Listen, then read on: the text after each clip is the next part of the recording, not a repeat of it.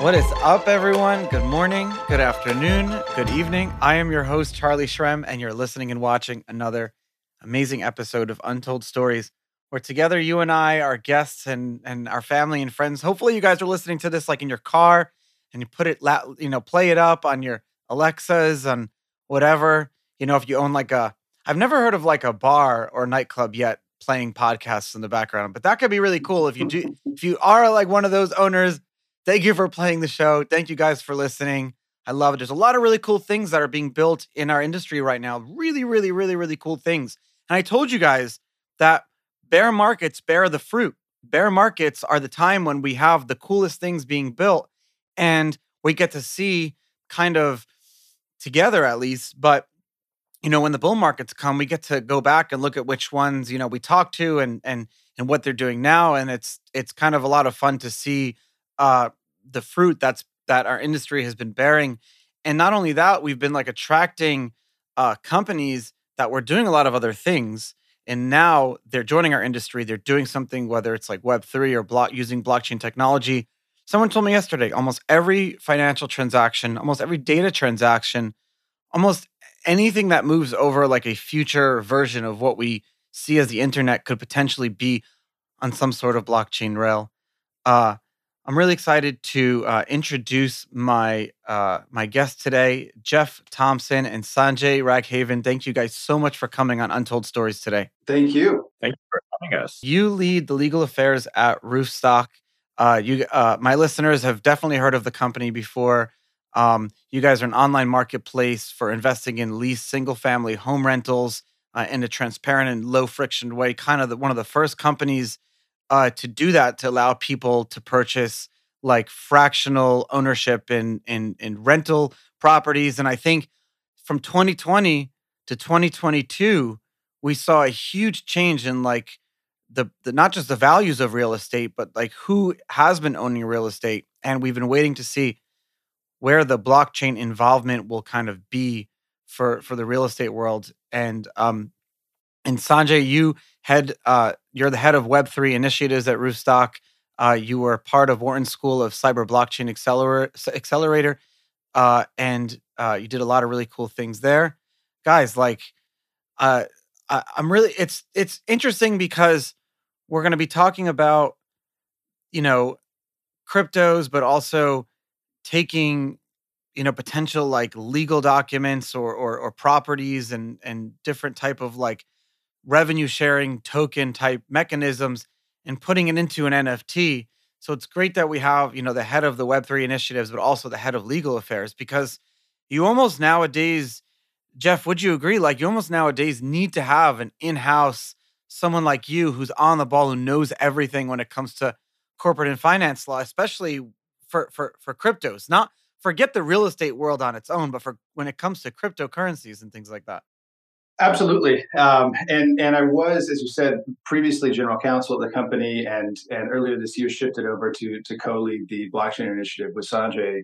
And um, this year has been nine solid months of legal work. Um, there's there's just no way around it. Um, if you you know you're trying to bridge the gap between something that exists in the real world and has been done a certain way for generations and the blockchain blockchain technology, which has all of the promise that we know about. We believe we're big believers in that, but the legal infrastructure is just not in place. So when you talk about something like wanting to represent ownership of real property on a blockchain, um, what does that even mean? Right? Um, the deed isn't going to magically appear on chain. The deed still is going to be recorded at the county recorder's office until at some point in the future, the laws change and, and we can think about having everything fully online on the on chain. Right now, um, there's a tremendous amount of legal work that's needed to to even um, conceptualize the the solutions in the space. We're talking about like the the handshake between the on-chain and off-chain world, and no one has really figured that out. I mean, there's there's kind of bankruptcy court now going through with some of these Celsius and Voyager trying to figure out you know how that all works but how have you how have you made that connection? One step at a time. Um, you know there's there are 17 different aspects of um, any item that we're thinking about that have to be considered from um, commercial law, bankruptcy law, um, securities law, tax law, um, and and a huge part of our job and my job in particular is finding the right lawyers who have the right expertise in that particular area. Um, what we're trying to do is reduce the the real estate transactions to a single click, basically using blockchain. So it's like buying or selling an NFT on on an OpenSea or your other favorite NFT marketplace. Um, and and we're we're there. Um, it's you know we're going to be able to provide an experience to the user um, where they can do their diligence online. The buyer can, can has all of the information that the seller has about the property, and um, that transaction can literally be be transacted um, instantaneously through the blockchain. And we're putting a smart contract in the middle of that. So instead of having this constellation of players from the traditional real estate space that we all know, if you've purchased a home and you have you know you realize as you get into it oh there's someone else now at the table now there's a third there's there's sure. you know there's title escrow notary appraiser inspector and then suddenly you have 12 different parties who are all taking fees um, the magic of blockchain is to be able to um, remove a lot of those intermediary layers. Not all of them in the real world case. It's not, you know, we're not that pure at the at the moment, but um, we can abstract away a lot of that stuff. Make sure all of the inspections and everything have been done sure. before the property's listed, and then at the time of transaction, it's literally one click. I mean, you're talking about an industry that that when you're buying and selling a home, there's like a six to ten percent spread you know, between what if you're selling something, if you're selling a property, like what you're actually getting. This is a a, a huge industry ripe for disruption. What's the what's kind of like the background about Roofstock? How did the company get started, and what and what did it do as it now rolls out a whole Web three interface? The company formed in 2015 with the single goal of just radically simplifying how single family rental properties are bought and sold. And the first phase of that was uh, just figuring out how people can purchase properties remotely. Because uh, traditionally, uh, this is a, by the way, single family rentals are $4 trillion and there's about 20 million units. So it's a very large asset class. But traditionally, people have been buying homes within a 200 mile radius of where they live because then they can visit the property, they can hire contractors, oversee the work, find the right property management boots on the ground, all of that stuff, right? So the first phase of kind of Roofstock trying to figure out how to make it simpler for people to buy real estate was to just uh, you know create more transparency in the process so people can feel comfortable about uh, getting on a computer doing their diligence clicking a button to initiate the process of purchasing a, home remotely so you could be living in san francisco and purchasing a home in atlanta or indianapolis um, but even though that process in the front end was largely simplified the process in the back end was still the same, right? You had to have your seller's agent, buyer's agent, uh, title escrow. None of those processes changed. So what what we did in the first uh, few years was the process of finding a home, diligencing a home, making an offer. That was all shortened uh, from you know the complexity of not you know you didn't have to fly to a remote location to look at properties and uh, you know hire an agent, local agent there, and all that stuff. So we simplified that process quite a bit, but it still took two or three weeks to actually close the deal. And if you had financing, it took even yeah. longer to close the deal, right? So that was the initial kind of phase of Roof Roofstock. With Web3, we wanted to not just reduce the front end load, but also the, pro- the time and effort it takes to close the property. Literally, as Jeff was pointing out, we wanted that to be a one click transaction where you went to your favorite NFT marketplace, you found the asset you wanted, and you clicked a button, you signed your wallet, you transferred ETH or USDC, and and the property was yours. So that's the kind of innovation we've sure. included in this last year.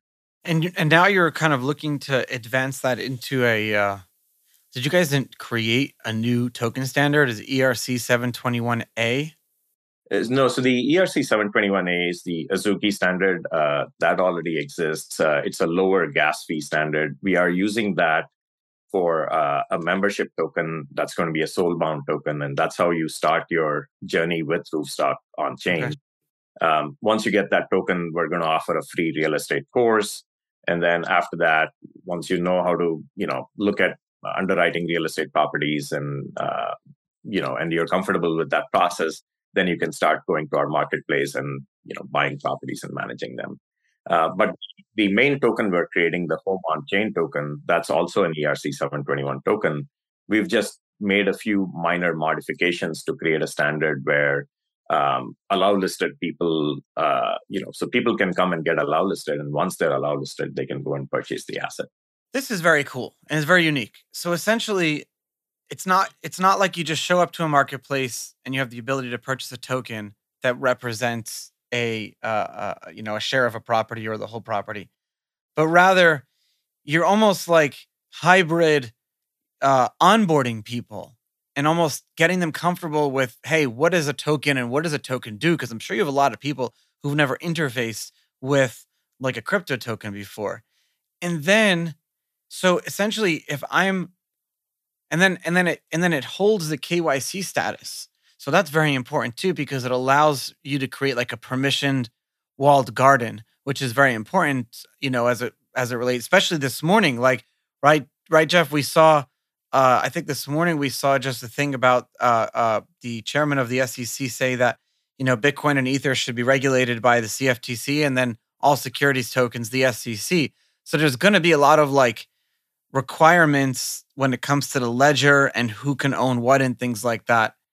So it holds your KYC status, but then mm-hmm. it whitelists you, enabling you to like be part of liquidity pools and what what other type of things. That's so cool. Yeah, so so that's it. I mean, we on the the standard itself, we we started with 721, and or actually we started elsewhere, and then decided no, we want to be as close to as possible to uh, the existing standards and fit ourselves into the existing network. We do have some education on both sides.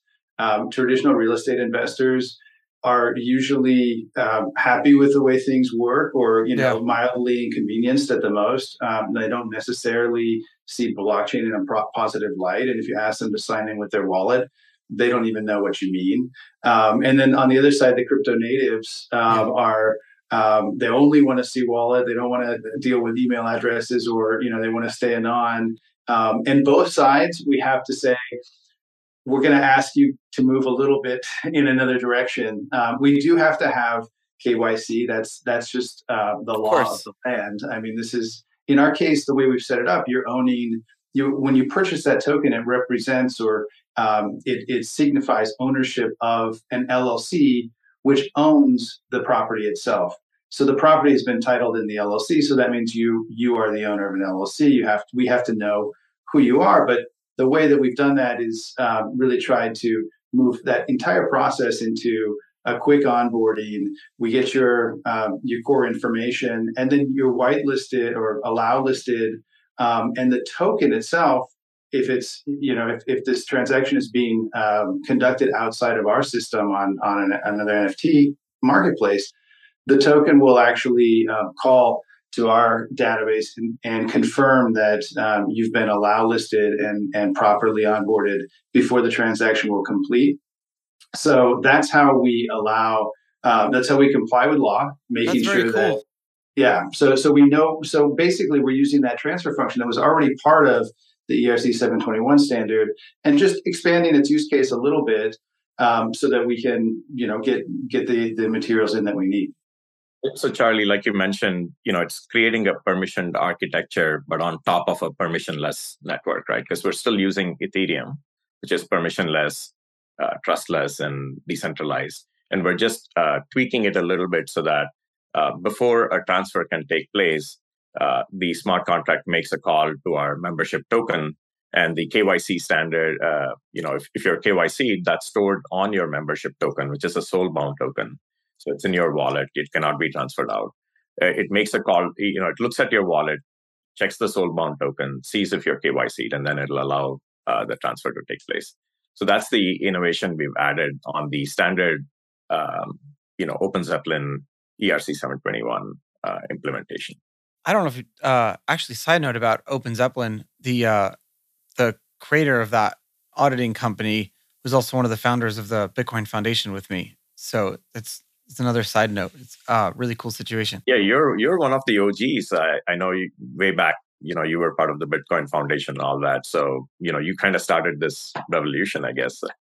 That's why I get so excited when I talk to people who are doing who are really pushing that innovation forward. But also, like I got a great review last night. Someone sent me a message and he said, uh, and actually I'll read it to you because the rev- the, the YouTube was really nice and uh, this review was really nice. But then I'll I'll lead it into my question because I'm always talking about the show being just more about the why, like why we're doing these things and like the second order effects and how it's going to really change the world. And, and and I have a really good point for you.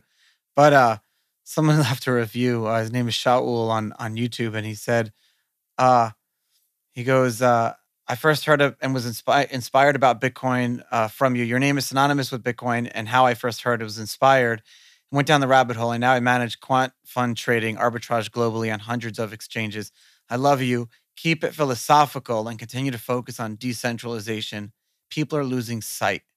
Thank you for the content and keep it up. And I, I do. I was like, a little tear came to my eye last night when I read that because there's a lot of people who kind of do lose sight of the second order effects. But but what you're doing here is you're you're you're removing the disenfranchisement that has been around for since real estate ownership was a thing. You know, it's not just about being a member of a class that can't walk into a, a, bank and get financing.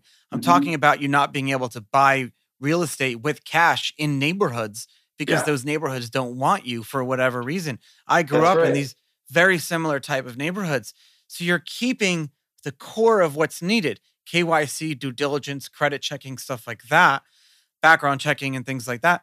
But you're removing like the stuff of like, what's your sexual orientation or what's the color of your skin or all these other things and i really love that. That's right i mean we we love that too. That's that keeps us going um the as people say with defi it offers the opportunity for everyone to participate in the credit ecosystem without all of the things that you just said you know the any type of discrimination or um, you know, being in a prejudiced situation based on on your background. It's exact same here, right? This is we're we're moving that those those items don't even come up in this transaction. You as a seller don't get to uh, decline to sell to an individual because of who they are. Um, this is all, and, and and you know that's kind of the point is to make this. Um, the Roofstock mission from the beginning was to make real estate more accessible and this is really the next implementation of that. Exactly. And if you look at it from a, you know, the KYC,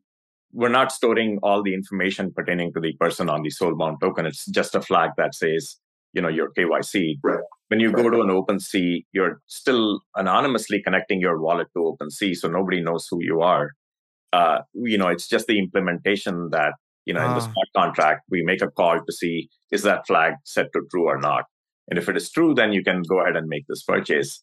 And so that's all that's all we're looking for. So um, you know, we're completely abstracting out anything else. And and as it should be, right? It should be inclusive. That's one of the promises of Web three. And we want to try and stay as close as possible to those founding principles, core principles of Web three.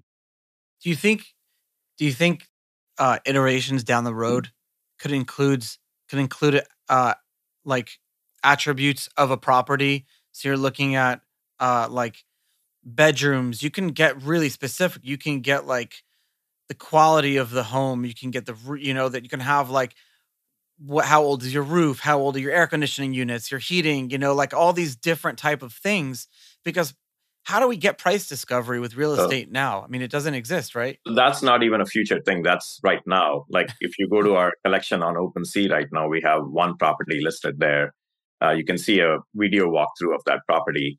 Um, but also, uh, there's a link that takes you back to our site, and there's an entire kind of diligence room for that specific property where you can look at the most recent inspection report. You can look at uh, the you know title deed, everything um, pertaining to that property. But also, we have a report of all the rehab that was done on that property, which walks through specifically age of systems and what was replaced and when it was replaced and all that. So we want all of that information to be at your fingertips when you're going to our native marketplace or OpenSea or LooksRare, wherever you're purchasing this property. We want all the information to be available to you so it's fully transparent. The buyer knows exactly what they're buying and and there's no uh, asymmetry between the seller That's and so buyer. cool. Yeah. yeah, because that's the biggest issue, right? Yeah. We, uh, you know, in a traditional real estate purchase process, you don't know what you're buying. That's why you need all these intermediaries in the middle, and you're getting an inspect. You know, there's all these contingencies on an offer. We're taking all the contingencies out because all the information asymmetry is gone. Everyone's looking at the same information.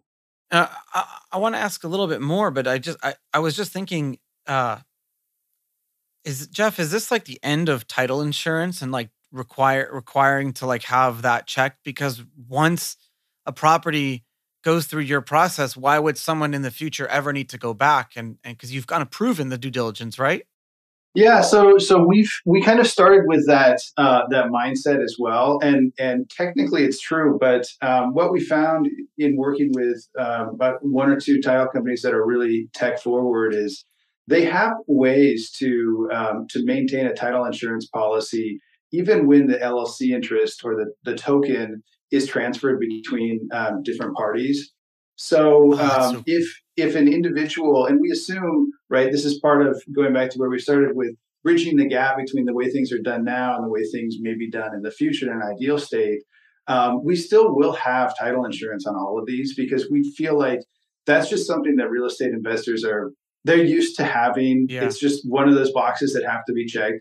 Technically, um, because it's an LLC, and and if the title has been cleared um, early on in the stage at the time of tokenization, then you're right. Theoretically, during the life of that token, title's not changing, um, and so you wouldn't need to to um, re up the the title insurance. But we have built in a, a way to do that on a on a cost effective basis because we expect that that that's something that traditional real estate investors are going to look What for. about like property insurance? Can that stay with the property now? Like all these things that traditionally had to go with the homeowner, not the property itself, can they potentially stay now with the property? Yeah, that's and that's part of what we mean by abstracting away all of these things. We the title, for example, that that's taken care of before you even purchase the home. You don't have to. That's not like an additional line item when you purchase it. And a traditional home closing, you get the HUD statement that has those additional sixty-five fees that you weren't expecting. Um, this is this this there, there's no such thing here. Everything is is taken care of up front. So there's no title. The insurance, or sorry, the title's taken care of. The insurance uh, likewise, the property is insured at all times before you buy it. After you buy it, um, the the insurance policy will be in place for a year. It's prepaid, um, and then it's uh, your decision if you want to keep that particular insurer or if you want to find a different one. We've set it up again with um, a tech forward insurer you can do all of that with one click and it's pretty easy. Um, you don't have to spend a lot of time on phones and you know receiving emails and all that kind of stuff. Um, but if it, you do have the choice, if you want to choose a different um, insurance plan, you can do that. Guys, hot off the press, we've just negotiated with our epic new sponsor, BingX, over $155 in free new user rewards for each of you. Just check them out and click the link below, and I'll explain to you who these guys are and why they're offering such an, an amazing award to our Untold Stories listeners. BingX is a really cool crypto social trading exchange. They offer the usual like futures, spot, derivatives, all the good stuff that you guys like to do, all the cryptos and all the different coins that you want to buy. But they also offer a really cool copy trading service, and then you can see all their traders over the past few years, how they've performed, and you can simply copy their trading. They have over 3 million users, regulatory licenses in the can in Canada, USA, over in Europe for, through Lithuania, Australia. They got one of the best ratings by CertiK, so you know they're legitimate and they're going to be uh, helping us out and offering you guys this amazing deal. Listen, if you click the link below, uh, there's a new user reward and an extra on top special link bonus. You're going to get $155 in USDT. The link has everything in there, and they're even capping your losses up to $10 if you go in there and try to play around with the copy trading. BingX.com, thank you guys so much for sponsoring us. I'm excited to send some more videos and update you guys on their platform. It really looks nice, it's comfortable to use, you feel safe and secure. You get $150, $155 for free, so why not? Go check it out, BingX. Thank you guys. You know, uh, it's great. I've been getting into like your th- this is first of all, this is like really mind-blowing, groundbreaking stuff, not just from like a a legal perspective and you should and i hope you're like writing case studies and and and and you can give it to regulators and show like hey this is how we solve consumer protection kyc but also be web3 forward and like do everything on blockchain rails. It's really cool to do that. But also from a from like a technical perspective with creating modified tokens there's a lot of like going back to second order effects with with liquidity. You know you, you're talking about i want i want to ask you both about your uh, uh, you know your opinions on real estate investing itself. But just as, as a follow up to your last answer, uh, I, I think I forget if it was you, Sanjay or Jeff, who said it was a four trillion dollar market. But this is a market that traditionally was very illiquid. Do you think? And but at the same time, because it's so illiquid, we've had crazy bull and bear markets in that has have traditionally turned people away from real estate investing. Do you think further liquidity will smooth over these lines? Yeah, so that's a great point you bring up, Charlie, right? Because when you look at, uh, let's say, a two hundred thousand dollar home in Atlanta, right, and you you're the seller, you wants to you want to sell this property. Well, you're looking at a six percent uh, sales commission on that sale, so that's twelve thousand dollars. Then there's potentially some staging rehab work to be done to make it look, eh, you know, to stage it and make it look pretty for the sale. So that's let's say another three thousand dollars. Now you're at fifteen closing costs, probably another 1% or so. So you keep adding up these costs little by little, and sure enough, very soon you're close to 10% of the value of the house, right? So as an asset class, it's really a great asset class to buy and hold because you're getting rental income and the rent goes up uh, year over year, uh, keeping up with inflation. The value of the property over a long period of time, say you, if you look at a 10 year horizon, value of the property goes up over a 10 year period, even if there's like blips uh, in, in the short term. So it's a really great asset class to buy and hold. But as soon as you decide to sell it, it's not so good anymore uh, for yeah. the reasons you mentioned. It's you know it's very expensive to sell one of these assets. It's not like going into Robinhood and just you know selling it. So um, that's always been you know part of the reason people buy and hold, and then not a lot of liquidity comes back in terms of uh, you know people selling and and rebalancing their portfolio, going to a different city, buying something else. And with our program, we we definitely want to solve a lot of that, right? Because essentially, your experience as a seller is listing it on an NFT marketplace, and and the buyer is coming in, they're paying the kind of paying the creator royalty fee, which in our case, you know, we're charging two and a half percent. And if you're buying it on our native marketplace, the native marketplace fee is 0.5%. So instead of paying you know six percent in commissions, another percent or so in closing costs and all the other miscellaneous costs, now you you know bought it for less than half of traditional uh, you know sale process, and, and you know and it's done instantaneously. You're not waiting three, four, five weeks, and then like you know if something you know, all the documents are not in place, the offer sort of uh, gets rescinded, and then you're back offering it all over again in the market. So you take away all that because the smart contract checks to see party A has the token, party B has the money, get these two transferred, you're done with it, right? So literally, um, a lot faster. It's like buying a, a, an ape or a punk on open seats, no different than that. And and on the liquidity point, um, that is one of the main uh, challenges that that we set out to solve here. Um, it, we really do want this to be um, accessible and easy, and dare we say an enjoyable experience um, to to to get into real estate and um, lower the barriers. And and so the, the way that we envision this working is the tokens can be transferred any time, right? Like you said, you with if you're paying ten percent of uh, of the cost of the house in transaction fees, then you're going to want to hold that tr- typically for a couple of years at least to to just make that money yeah. back when you bring down the fees, you also bring down the, the, the transaction costs, and that will increase the liquidity because these can turn over more uh, more frequently.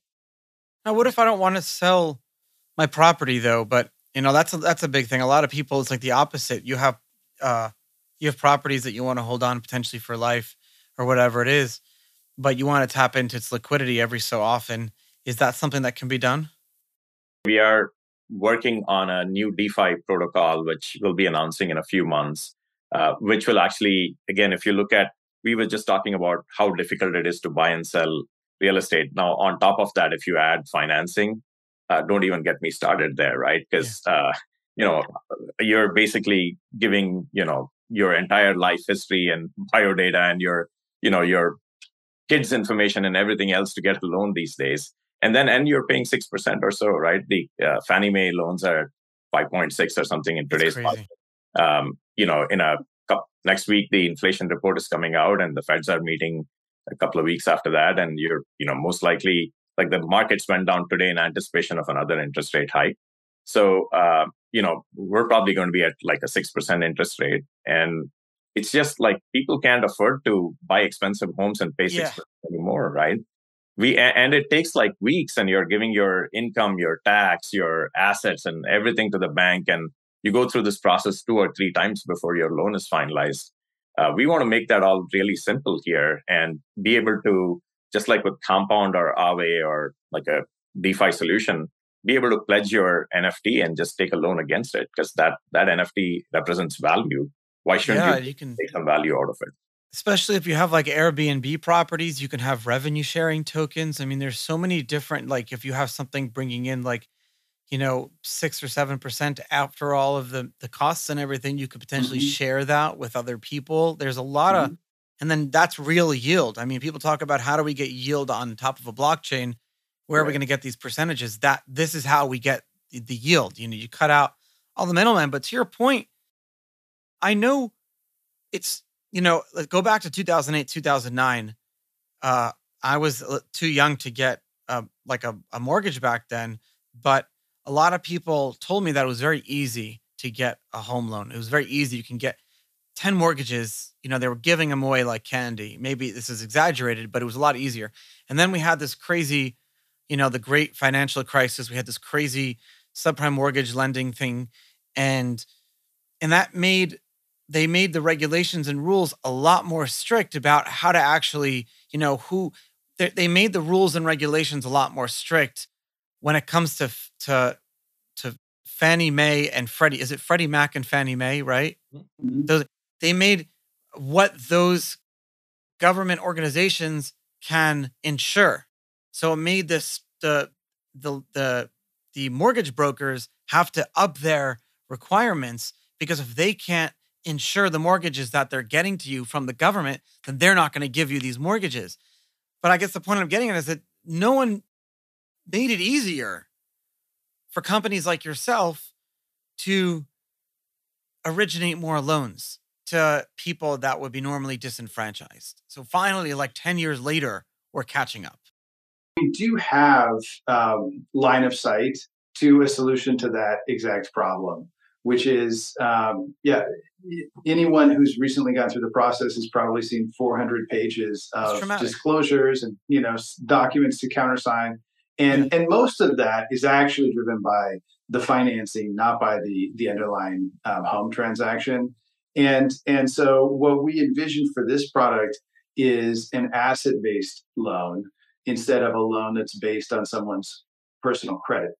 So so this would act like um, other DeFi protocols or even yeah. the NFT lending, where you pledge your token, and and that's all that you need to do you don't need to then go through you know months of un- personal underwriting and um, have people examining your credit score and your debt to income ratio and all of that you just simply pledge the token if you don't pay the loan then you know the token can be yeah. um, foreclosed but but the idea is let's you know radically simplify the way that the the financing process works so that you could even theoretically sell your token with a loan on it to another person. I can sell my levered token sure. to you.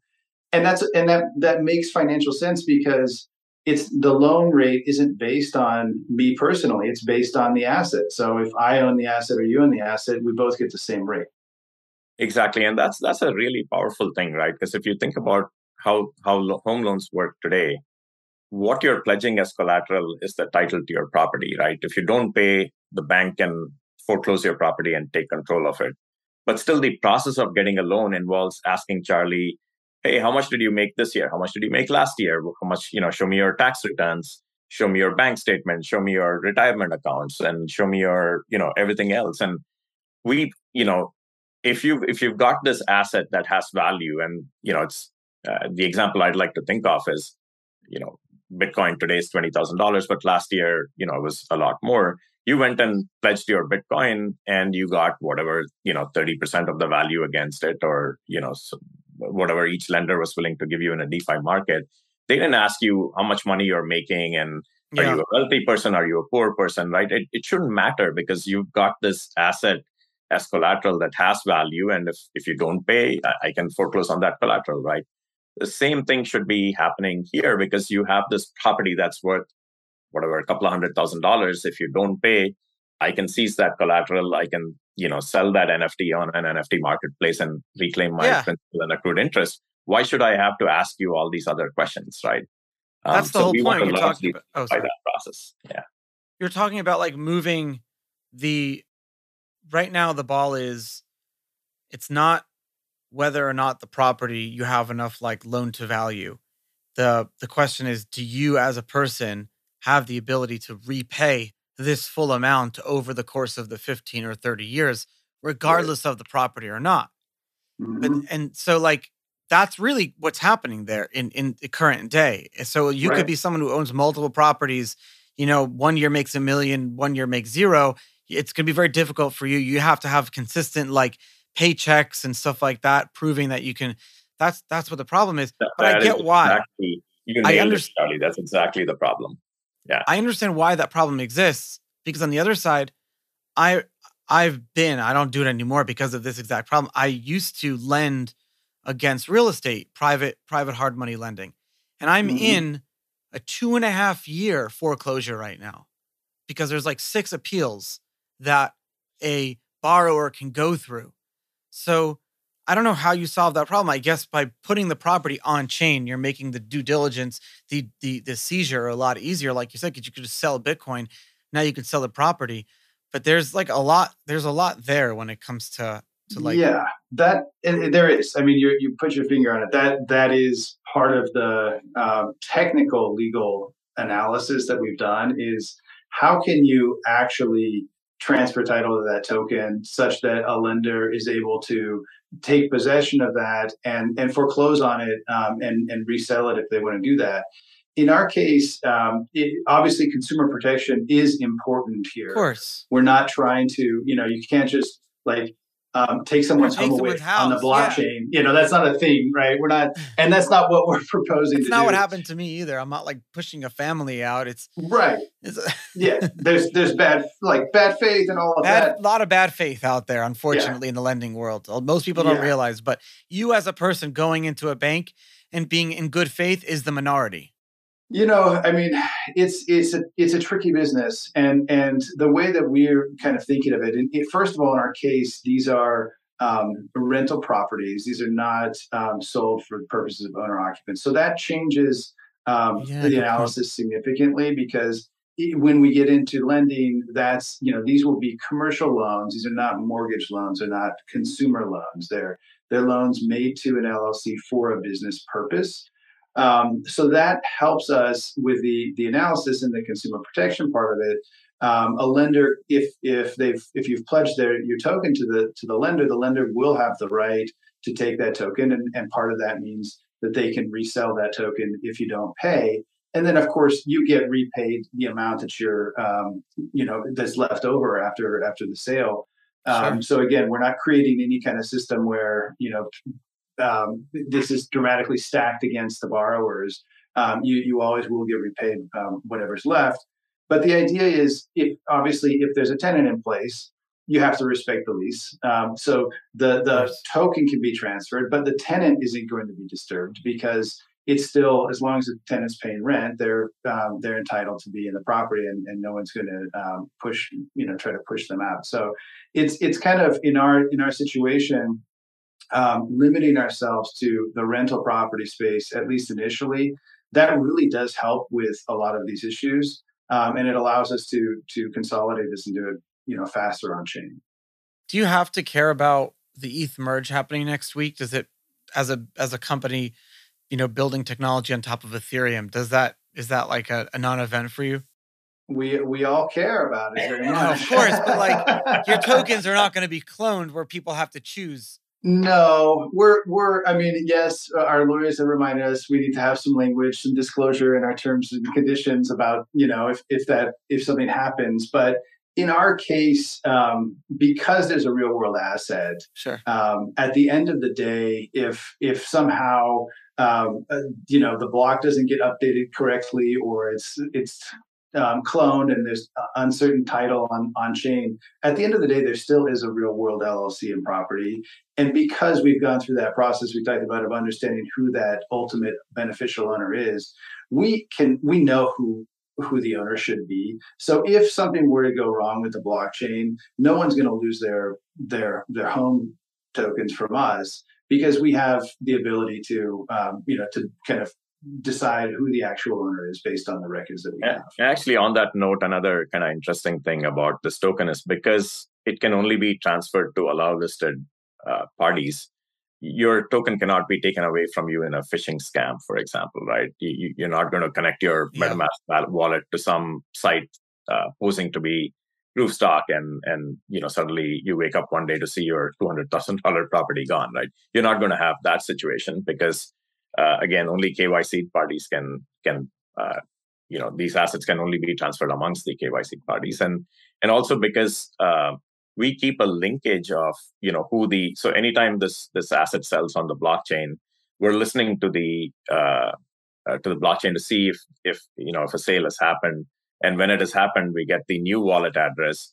Again, we've already KYC'd the wallet, so we know who that belongs to, and then we can update our books and records to say, okay, now ownership has changed from Charlie to Jeff, right?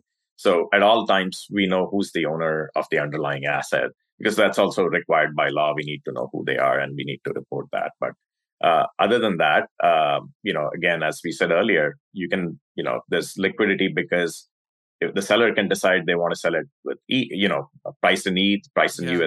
USDC on this marketplace, that marketplace, it really doesn't matter to us. And we wanted that flexibility where you know there's more control you know as a token holder you should have control on which nft marketplace you want to sell it at right so we're not trying to restrict it to only a Roofstock marketplace for example right so we want to stay true to all the web3 uh, elements here but there are some benefits of this KYC process. So, you know, you cannot lose your token to a phishing scam or something like that. It, it's really cool too, because in traditionally uh, joint ventures and partnerships with companies is like a very onerous process. There's uh, uh, if you guys wanted to work with you know one of your competitors or you wanted to like grow your company by partnerships and things like that, which I'm a big fan of, it's very difficult. But now, like if you take we, I, in the back of my mind, we had a past guest who uh, runs a company called uh, Syndicate, and Syndicate is like uh, it turns any wallet into like a, a Web three investment club or like an investment collective DAO that allows you know folks to to deposit money and create these like you know governance voting investing clubs where it's like going all together and everyone's making decisions together and where the money's being allocated off chain and on chain.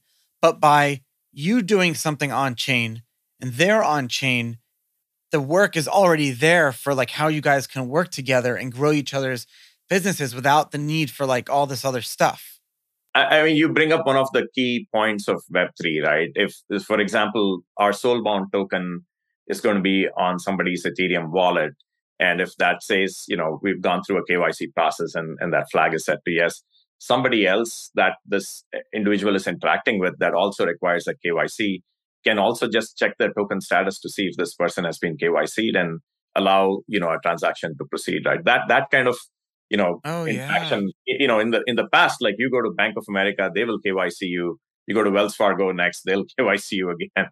You go to chase they're going to do it again right? There's benefits of web3 where you can share a lot of these types of things which creates interesting partnership opportunities.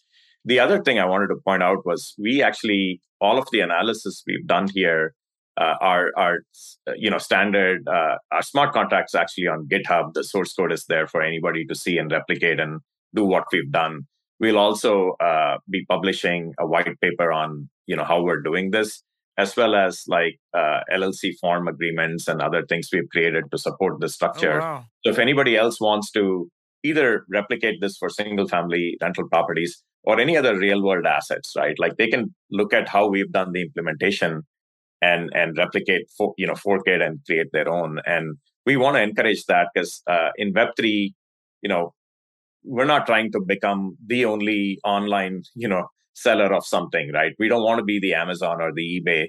We think that you know 100 companies need to be doing the same thing and when they do then we all prosper together so um, we also want to try to stay true to that those principles of you know give the power back to as many people as you can and you know try to kind of elevate the ecosystem as a whole so that's another thing uh, we're looking I at i love that is jeff is there anything anything else that i that i missed as well no, I would just um, close on that point because you know you brought it up earlier, and and Sanjay just alluded to it. But but we do see ourselves as um, advancing the the blockchain and crypto space as a whole. This is not just the you know the Roofstock project. We we are opening this up. We're going to probably um, open up annotated versions of our documents explaining what's there and why, and um, with an open invitation for people to fork them and use them and um, do what they want.